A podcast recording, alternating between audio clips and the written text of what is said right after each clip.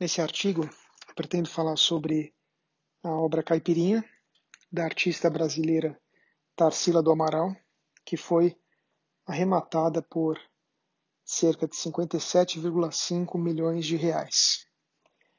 Queria me dedicar a tentar explicar os motivos pelo qual um trabalho de uma artista pode valer tanto como no caso da obra Caipirinha da Tarsila.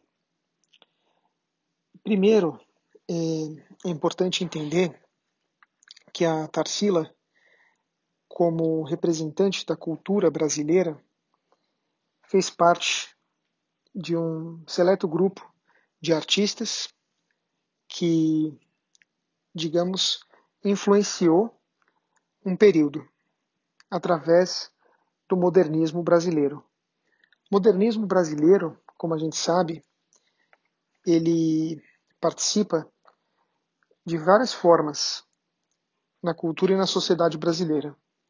Na arquitetura, na música, na arquitetura com Oscar Niemeyer, na música com Vila Lobos e principalmente nas artes visuais com Tarsila, na literatura com Mário de Andrade e Oswald de Andrade, e a Tarsila, junto da Anitta, claro, mas principalmente a obra da Tarsila, mais recentemente, passa a ter uma valorização muito significativa em função desse reconhecimento póstumo. A Tarsila, como a gente sabe, teve sucesso em vida, mas digamos que o sucesso atual da Tarsila e a popularização da, da Tarsila na cultura brasileira tem se apresentado de uma forma muito vasta. Isso se deve por algumas razões. O crescente interesse de colecionadores brasileiros atrás da obra da Tarsila do Amaral, o trabalho bem feito por parte de algumas galerias que também dirigem esse movimento e, não menos importante, o trabalho das instituições de arte que procuram promover o nome da artista. Recentemente, a obra Lua da artista foi adquirida pelo MoMA, pelo Museu de Arte Moderna de Nova York, por cerca de 20 milhões de dólares. Isso se deve ao fato de que a Tarsila ela, ela produziu muito, mas esse período, que a gente chama de período antropofágico da artista, é um período muito, muito breve, com poucas obras produzidas. Então hoje, a gente vai encontrar no catálogo Razoné da artista, que nada mais é do que um inventário daquilo que a artista produziu, e que inclusive ajuda a diferenciar e autenticar a obra da artista, para que não haja falsificações, a gente não vai encontrar mais de 20 ou duas dezenas de obras antropofágicas da artista. São obras muito raras e obras muito especiais, porque nesse período o artista consegue apresentar um vigor uma originalidade e uma brasilidade muito especial. E é por isso que as obras desse período são obras muito especiais e são obras, consequentemente, muito valorizadas. São obras valorizadas porque existe, evidentemente, uma demanda, uma procura por essas obras, mas como são pouquíssimas obras que estão disponíveis no mercado, porque uma parte delas, inclusive, já faz parte de acervos de instituições, há essa explosão nos preços da artista, que justifica um colecionador brasileiro comprar um trabalho a esse valor de 57,5 milhões de reais. É importante a gente notar de que a conta em dólar é importante ser feita.